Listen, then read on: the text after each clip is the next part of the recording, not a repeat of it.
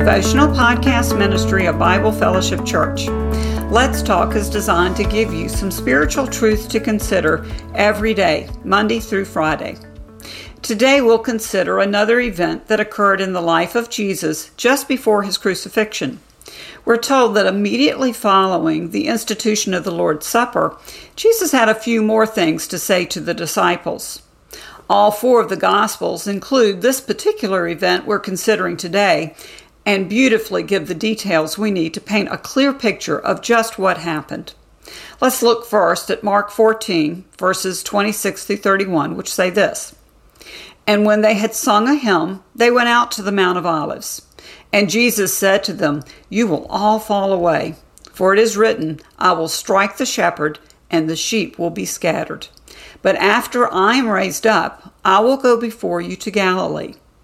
Peter said to him, Even though they all fall away, I will not. And Jesus said to him, Truly I tell you, this very night, before the rooster crows twice, you will deny me three times. But he said emphatically, If I must die with you, I will not deny you.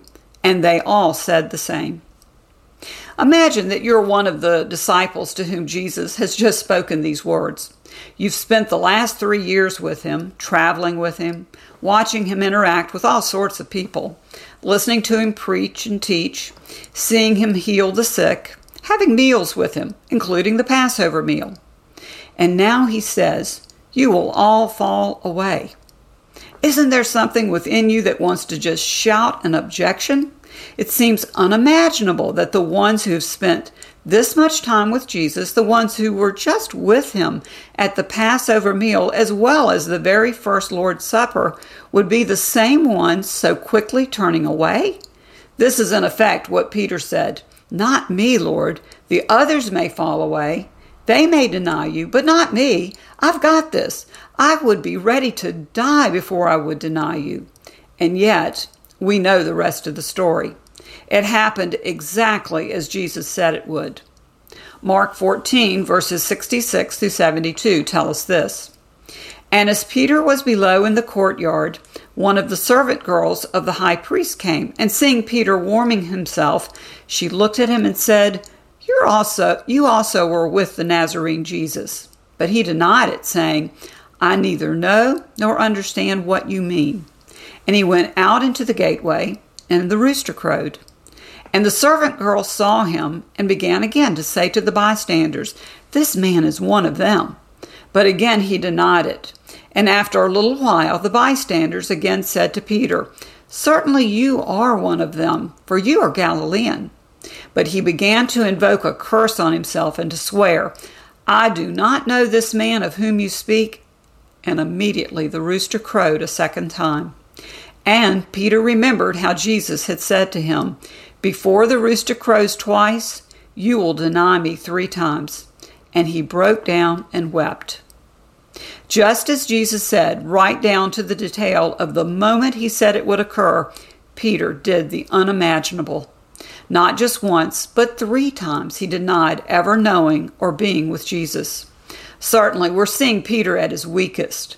His frailty is on full display. He was a broken man, weeping bitterly by the end of this encounter, and yet we know the rest of this story too.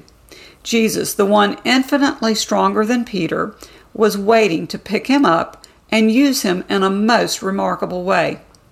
Peter may have felt that all was lost as he caught a glimpse of Jesus' face when the rooster crowed the second time. But Peter was the very one who went running to the empty tomb when the women reported Jesus was not there. It was Peter who had that amazing early morning encounter with Jesus on the shore, resulting in a restored relationship. It was Peter who the Lord used at Pentecost to preach a sermon like none other when over 3,000 souls were saved. It was Peter who went on to write two books included in the New Testament letters written to believers who were confused and afraid because of the persecution they were encountering. What a beautiful picture we have here of what God did through a life transformed by Him.